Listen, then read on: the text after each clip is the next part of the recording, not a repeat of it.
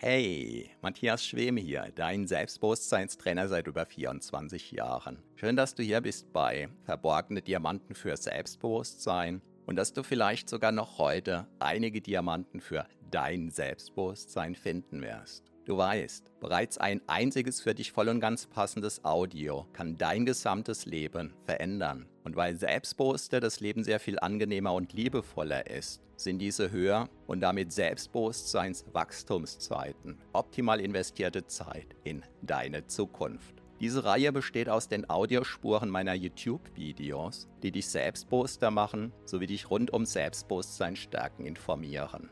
Bereits kurz nachdem ein neues YouTube-Video erschienen ist, kannst du hier die Audiospur hören. So wie der stete Tropfen den Stein höhlt, stärken diese Rohdiamanten dein Selbstbewusstsein. Zum Glück sehr viel schneller.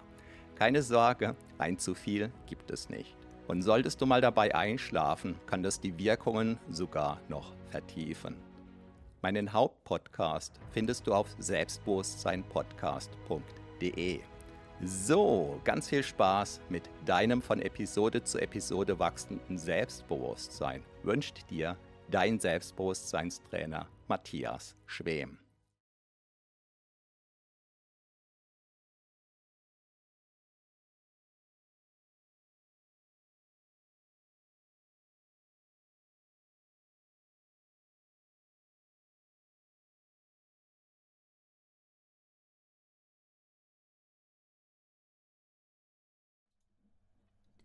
Heute möchte ich mit dir über das Thema Erfolg sprechen. Hallo und herzlich willkommen. Mein Name ist Matthias Schwem und ich bin Selbstbewusstseinstrainer seit 1997. Ich denke, in den Köpfen ganz vieler Menschen ist der Begriff Erfolg eher negativ belegt. Ähm, dahingehend Erfolg, viel Geld und sich extremst anstrengen und dabei selbst möglicherweise mit einem Burnout auf der Strecke bleiben. Ähm, aus meiner Sicht ist Erfolg so etwas wie eine Art Naturgesetz. Was meine ich damit? Der Adler, der keinen Hasen schlägt auf Dauer, der also keine, äh, ja, nichts zum Fressen erbeutet, der verhungert. Insofern der Adler ist vom Erfolg abhängig. Und ich denke, wenn du dieses Beispiel allgemein auf die Tierwelt überträgst, und auf die Menschenwelt. Und dann, ähm, ja, denke ich, kommst du zum Schluss oder kann ich vielleicht allgemein sagen, dass ähm, das Tier oder der Mensch, der aus dem genannten Sinn heraus nicht erfolgreich ist, quasi ja nicht mehr leben kann. Äh, der Mensch hat sich da natürlich ein Stück weit losgelöst aus diesem Kreislauf aber ich denke, vom Prinzip her und im Kern gilt er immer noch.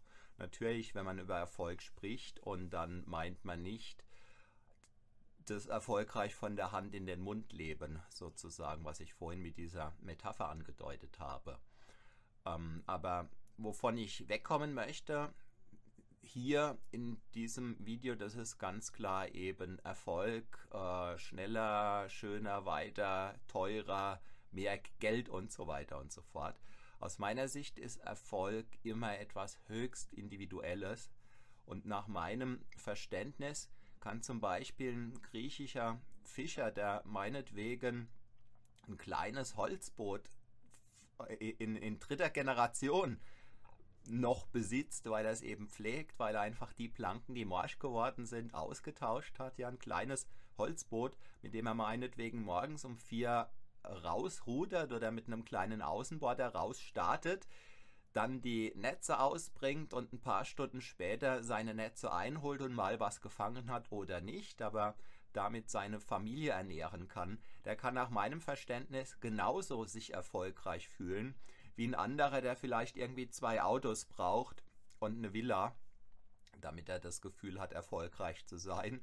Wobei das wirft dann noch die Frage auf, ist der zuletzt genannte? Fühlt er sich überhaupt erfolgreich? Weil oft ist es ja so, wer in Anführungszeichen erstmal zwei Autos hat, ja, der will ein drittes oder was auch immer. Du kennst die Mechanismen, die da oft greifen. Ähm, ich kann, will, werde dir da auch keine ultimative Antwort geben, wie sollte ich das? Worauf ich aufmerksam machen möchte, das ist, dass der Begriff Erfolg eben nicht per se definiert ist, sondern wie im Grunde bei allen Begriffen geht es immer um die Frage, was man versteht man selbst, was verstehst du selbst unter diesem Begriff. Insofern, wenn du nicht sofort eine Antwort für dich parat hast, dann aber das Gefühl hast, das macht irgendwas mit dir, dann nimm dir vielleicht einfach mal altmodisch ein Blatt Papier und schreib, na, irgendwas ist da. Ich habe vorhin ein bisschen mit Steinwolle gearbeitet, habe noch eine Trockenwand, Trockenmauer gestellt und denke, irgendwas ist davon da noch unterwegs. Das juckt mich gerade. Ja, ähm, und dann schreib dir einfach mal auf, was du unter Erfolg verstehst. Und oft ähm, ist es spannend, was da dann rauskommt, weil ähm, manchmal stellt man dann fest, da schwingen negative Glaubenssätze mit, also sowas wie erfolgreiche Menschen sind Betrüger, meinetwegen. Das ist ein Satz, der mir schon bei einem Seminarteilnehmer begegnet ist, der seit Jahren erfolgreich werden wollte, aber immer dann, wenn es einen Schritt aufwärts ging und dann hat er unbewusst dafür gesorgt, dass es dann wieder einen Schritt abwärts ging und dann hat mir einfach herausgefunden, er hatte diesen negativen Glaubenssatz. Ähm, ja, aus Hi. Ping-Pong schreibt, wir finden Erfolg überbewertet. Hauptsache, man ist glücklich. Ja, ähm, genau. Für ganz viele Menschen ist es so, dass ähm, für sie ein besonderer Wert ganz weit oben steht. Eben glücklich sein zum Beispiel. Oder für mich ist so einer der höchsten Werte einfach zufrieden sein ähm, und in mir ruhen. Also ich fühle mich ganz häufig dann besonders erfolgreich, wenn ich einfach mit einer guten Tasse Kaffee irgendwo sitzen kann, in der Sonne draußen oder äh, wenn ich mit dem einen oder anderen Menschen ein super tolles Gespräch führen kann, dann fühle ich mich oft ganz besonders ja reich, bereichert oder von innen heraus, weiß gerade nicht, wie ich sagen soll, berührt. Das ist für mich so, es sind so Momente, in denen ich mich besonders ja, glücklich, erfolgreich, je nachdem, fühle. Erfolg hat für mich ganz viel mit Gewohnheiten zu tun. Gewohnheiten, das klingt für viele wie ein alter Hut, aber Gewohnheit ist was ganz, ganz, ja, erfolgsförderndes. Aus dem ganz einfachen Grund heraus, Dinge, die wir bewusst tun, planmäßig und zwar außerhalb von Gewohnheiten, die kosten uns ganz viel Energie. Also wenn du zum Beispiel eine bestimmte, ähm, ein bestimmtes Codewort noch nicht im Kopf hast und meinetwegen die, die Zahl, mit der du Geld abholst, du hast irgendwie eine neue EC-Karte bekommen oder sowas und hast die Nummer noch nicht im Kopf und dann stehst du vielleicht vor dem Automat und denkst, oh verdammt nochmal. Und wenn du stattdessen eine, eine Karte da reinschiebst, die du schon seit längerer Zeit nutzt, ja, dann brauchst du praktisch gar nicht drüber nachzudenken, stellst fest, deine Finger haben schon längst die Zahl getippt und äh, du bist schon dabei, das Geld zu ziehen. Und ähm, ja, das zweite, das mit dem aus der Gewohnheit heraus, das ist dann einfach ein Beispiel dafür, du brauchst überhaupt gar nicht mehr nachzudenken. Und jetzt ist es aber so, der Gewohnheit ist es egal, ob es eine sogenannte gute Gewohnheit ist oder eine sogenannte schlechte Gewohnheit. Es gibt viele Menschen, die sind Meister da drin, Meister in Anführungszeichen, jeden Abend, jede Nacht zwei, drei, vier Stunden irgendwie ziemlich sinnlos durchs Fernsehprogramm zu seppen. Bei anderen habe ich den Eindruck, dass die das sinngemäß auf YouTube machen und dann irgendwelche ja, hirnlosen Kommentare dalassen. Ich rede jetzt nicht von ähm, angemessenen, konstruktiven, negativen Kommentaren, sondern von ja, hirnlosen Kommentaren. Und so gibt es sicherlich ganz, ganz viele andere negative Angewohnheiten, die immens viel Zeit kosten. Ja, die immens viel Zeit kosten. Und in dem Maß, wie man die ein oder andere positive Gewohnheit dazu gewinnt, ähm, indem man zum Beispiel äh, ein Buch immer mal wieder zur Hand nimmt, stellt man einfach fest, man denkt gar nicht mehr drüber nach. Sagen wir mal, du hast es dir zur Gewohnheit gemacht, ähm, täglich um 16 Uhr ein Buch zu lesen oder ein E-Book oder sowas. Ja, wenn du das drei, vier Wochen lang gemacht hast, dann musst du da nicht mehr in deinen ähm, Timer gucken, was da jetzt dran ist, sondern du weißt einfach 16 Uhr Buch lesen. Ja, und dann machst du es. Oder sinngemäß dasselbe mit dem Fitnessstudio oder mit dem Joggen oder was immer du aus der Gewohnheit heraus machst. Und ähm, das funktioniert dann weitestgehend von alleine und macht das Bewusstsein für ja, wesentliche, wesentlichere Dinge frei. Äh, Pingpong schreibt, fragt mich gerade, ob ich nach Anerkennung strebe. Ähm, strebe ich nach Anerkennung? Ich müsste jetzt die Frage zurückstellen, was verstehst du unter Anerkennung? Ähm, ich denke in einem gewissen Sinn, also nach meinem Verständnis strebt jeder Mensch nach, ja, nach angemessen bemerkt werden, nach angemessen Aufmerksamkeit bekommen, so würde ich es ähm, umschreiben. Strebe ich danach? Nein. Ähm, bei mir ist es so, ich, ja, wenn ich Dinge gerne tue, dann tue ich sie gerne. Und manche Dinge, die ich gerne tue, ja, die, die, da gehört es dann einfach dazu, dass ich die ganz für mich tue. Und Laufen gehen zum Beispiel ist etwas, was ich total genieße. Ähm, und da ja, brauche ich keine Anerkennung oder würde ich da irgendwie Anerkennung bekommen, dann würde mich das möglicherweise stören.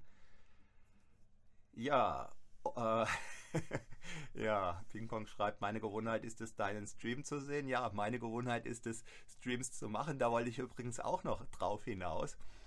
Ähm, als ich den allerersten Livestream gemacht habe, ich glaube, das war so im Februar in diesem Jahr, ja, da war ich weit davon entfernt, dass das eine Art von Gewohnheit war. Und äh, damals habe ich ganz bewusst wahrgenommen, wie ganz extrem mich das angestrengt hat, ähm, also so im weitesten Sinne die Dinge, die, die Software entsprechend einzurichten und so weiter. Und dann eben zu wissen, dass tendenziell ganz viele Menschen zuschauen könnten, ähm, dass ich gewissermaßen auf dem Präsentierteller stehe und ich hatte mich ähnlich gefühlt wie in meinen allerersten Tagen, wo ich erstmals vor Menschen geredet habe. Und ähm, das Gute war, und es hat mir auch ganz immens viel Angst gemacht, diese ersten zwei, drei Livestreams. Aber dann habe ich gemerkt, ab dem dritten, ab dem vierten ist diese Angst ganz drastisch abgeebbt. Äh, die war dann vielleicht auf dem Level wie da, nachdem ich ein paar Jahre lang vor Menschen immer wieder gesprochen hatte.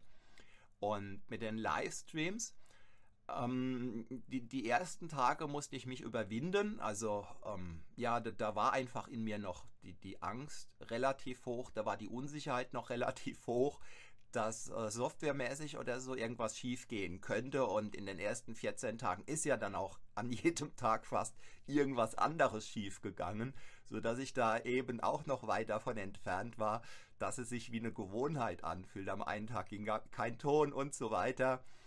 Ähm, ja, jetzt vor ein paar Tagen, du hast es ja wahrscheinlich mitbekommen. Ja, du hast es mitbekommen. Ähm, da war dann mit den Einstellungen von meinem Audio-Interface lief irgendwas schief aufgrund von einem, von einem Update von Windows oder von OBS. Ich weiß nicht genau, was daran schuld war. Und dann habe ich einfach drei, vier Tage gebraucht, bis ich rausgefunden habe, an was es liegt, sodass es wieder geht. Aber ich sag mal, weitestgehend kann ich die Livestreams jetzt so aus meiner Komfortzone heraus machen. Ähm, ich rede über Dinge, über die ich gerne rede, über die ich ganz oft eben auch in meinen Selbstbewusstseinstrainings rede. Wobei ein ganz wesentlicher Unterschied ist natürlich in den Selbstbewusstseinstrainings, da sehe ich die Leute direkt mir gegenüber und sehe dann, ja, ob die gelangweilt sind, was selten vorkommt, ob vielleicht einer feuchte Augen bekommt, weil ich ihn gerade irgendwie ganz besonders berühre oder weil derjenige sich gerade ganz besonders irgendwie angesprochen fühlt ähm, manchmal kommt eine alte, eine alte Verletzung hoch oder so. Das sieht man dann da eben. Aber ähm, diese Erfahrungen in meinen Selbstbewusstseinstrainings, die haben mir ganz, ganz viel auch gebracht für diese Livestreams. Ja, genau, dank deinem Feedback habe ich dann früh mitbekommen, dass mit dem Mikro irgendwas nicht gestimmt hat und dann konnte ich das beheben. Und insofern, ja, auch das ist ein Beispiel dafür, dafür zu sorgen, sich eine, einen Rahmen zu schaffen, in dem man gewohnheitsmäßig, also planmäßig Feedback bekommt, ist ganz, ganz wesentlich für den eigenen Erfolg. Weil ich sag mal, wenn man ein halbes Jahr lang irgendwas getan hat, ähm, ohne dass man Feedback bekommt, und dann ist die Gefahr hoch, dass man sich eine schlechte Gewohnheit einfach aneignet und eine schlechte Gewohnheit wieder loszukriegen, kann ziemlich anstrengend sein. Bei mir war es zum Beispiel so, ich hatte als Kind einen Schwimmkurs belegt und hatte damals aber zu viel Angst äh, zu schwimmen. Das war zwar paradox, weil ich total gerne im Wasser war, aber das Schwimmen hat mir irgendwie Angst gemacht. Und im Schwimmkurs habe ich die Bewegungen gelernt, aber ich habe mich nicht getraut zu schwimmen. Und eine Weile später habe ich mir dann mit diesen Bewegungen, so wie ich die eben noch im Kopf hatte, das Schwimmen dann quasi selbst beigebracht. Und ein paar Jahre später wurde mir dann gefeedbackt, dass ich ähm, die Beine ganz asynchron bewege, also so eine Schere drin habe beim Brustschwimmen. Und ich weiß nicht, wie viele Wochen oder Monate ich gebraucht habe, in denen ich dann ganz bewusst darauf geachtet habe, dass ich einfach die Beine parallel bewege, bis ich dann diese Schere wieder draußen hatte. Und ich denke, hätte ich damals mit dem Schwimmkurs ein kleines bisschen weiter gemacht und dann, ja, hätte ich mir diesen Fehler nicht eingefangen. Aber gut. Der Gewohnheit ist es egal, ob es eine positive oder eine negative ist. Ich sag mal an die Tüte Chips vorm Fernsehen mit der Fernbedienung in der Hand und mit der Flasche Bier oder mit dem Kasten Cola daneben. Ja, die Gewohnheit, die funktioniert genauso gut, wie wenn du dir jeden Tag vornimmst, du gehst ins Fitnessstudio oder so. Nur dein Körper, der sieht halt drei Monate oder sechs Monate später ganz anders aus, je nach Gewohnheit. Und ich würde sagen, im Wesentlichen eine schlechte Gewohnheit fühlt sich, glaube ich, im Wesentlichen gar nicht so anders an wie die positive Gewohnheit. Außer dass natürlich, wenn man dann in seinen Körper hineinfühlt, ja, man fühlt eine fette Wampe und man fühlt äh, sich total unfett und man kommt total ins Schnaufen. Wenn man irgendwie drei Stufen nach oben geht, dann sieht die Welt natürlich anders aus. Aber ich sag mal, einfach bequem da, da sitzen und sich die Chips reinzuschaufeln, fühlt sich in dem Moment so sehe ich das, gut an. Genauso wie jemand, der meinetwegen Gewichte stemmt, ähm, wie der sich dabei wohlfühlt. Oder bei mir ist es einfach so, wenn, wenn ich laufen gehe, dann fühle ich mich wohl, auch wenn ich an meine Grenzen gehe. Ja, ähm, das Thema Lernen habe ich ja schon ein paar Mal angesprochen. Also Lernen gehört nach meinem Verständnis zwingend dazu zum Erfolg. So mein Beispiel aus der Natur ist einfach das, ähm, so in, in Jäger- und Sammlergemeinschaften oder ganz allgemein bei Naturvölkern, da lernen die Kinder eben von vornherein von ihren Eltern, wie etwas geht. Meinetwegen, wie man Lagerfeuer anmacht oder wie man einen Bogen herstellt oder sowas.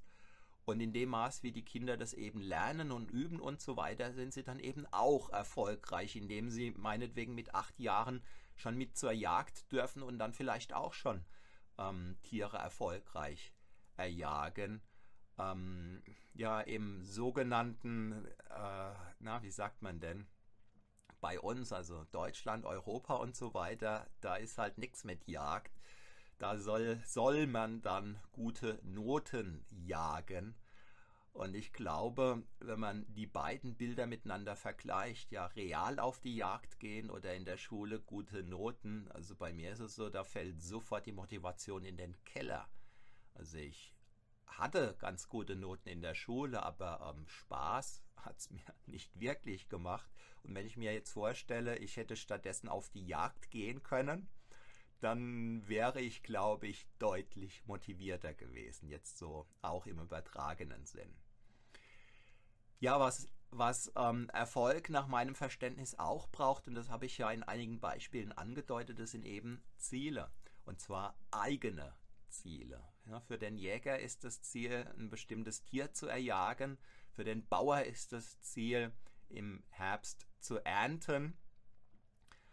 Ähm, für den Maurermeister ist es das Ziel, das Haus fertig zu bekommen.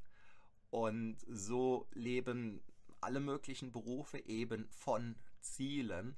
Und ich denke, da taucht jetzt ein mögliches Problem bei großen Betrieben auf, wo der Einzelne häufig von dem Ganzen, was da geschieht, nur noch Bruchteile mitbekommt. Also ich kann mir vorstellen, sagen wir mal, ein großer Automobilhersteller, ganz viele Menschen, die bei diesem Automobilhersteller arbeiten, die bekommen vom eigentlichen Produktionsprozess gar nichts mit. Der eine sitzt vielleicht im Büro und äh, sortiert irgendwelche Belege digital oder so.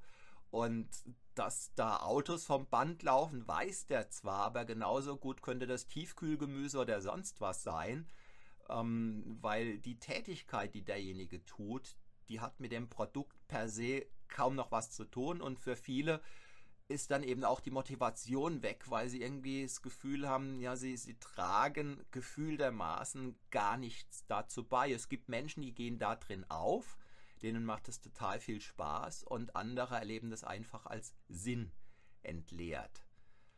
Ähm, in dem Maße, wie derjenige dann ein Ziel hat und bereit ist zu lernen und so weiter, ist es häufig sinnvoll, eine gute oder mehrere gute Strategien zu haben. Wozu braucht es eine Strategie? Die Ressourcen, die uns zur Verfügung stehen, die sind in jedem Fall begrenzt. Ja, die eine Ressource Zeit zum Beispiel. Jeder von uns hat 24 Stunden am Tag Zeit. Mehr geht nicht und ein Drittel davon ungefähr schlafen wir und so weiter. Und das Leben ist endlich. Ja, wir könnten zwar einen 500-Jahresplan machen, aber klar ist, wir könnten davon nur einen Bruchteil umsetzen. Und immer dann, wenn die Ressourcen knapp sind, und das sind sie alleine aus dieser Sicht heraus bei jedem Menschen, dann braucht es eine Strategie, sodass man die vorhandenen Ressourcen eben möglichst sinnvoll, möglichst effektiv bewirtschaftet oder nutzt. Und was sinnvoll und effektiv bedeutet, das ist eben für jeden was ganz anderes. Für den einen, ähm, der erlebt sich als effektiv oder als, ähm, als der, der erlebt einen Tag als, als sinnvoll, vielleicht wenn er äh, vor allem es geschafft hat, auch sich zwei, drei Stunden für sich selbst rauszuarbeiten, in denen er meinetwegen angeln geht oder in denen er äh, sonst irgendwas für sich selbst macht. Und ein anderer erlebt sich vielleicht als besonders erfolgreich, wenn er zum Beispiel 100 Neukontakte irgendwie geschafft hat. Ja, gefühltermaßen habe ich jetzt erstmal zum Thema Erfolg genug erzählt. Wenn du die Dinge ganz anders siehst, schreib es mir gerne unter dieses Video. Wenn du mich an deinen Erfahrungen teilhaben lassen möchtest, dann genauso. Wenn irgendwelche Fragen aufgetaucht sind, dann gerne auch her damit. Das war's dann jetzt erstmal zum Thema Erfolg.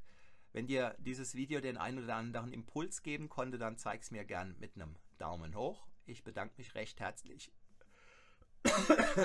Na, passendes Timing. Im Abspann verschluckt. Ich bedanke mich recht herzlich für deine Aufmerksamkeit. Freue mich sehr, wenn du auch morgen hier wieder dabei bist. Schau mal in die Links unter diesem Video. Vielleicht ist da noch was für dich dabei. Und wenn du magst, sehen wir uns morgen wieder. Ich wünsche dir eine gute Zeit. Mein Name ist Matthias Schwem.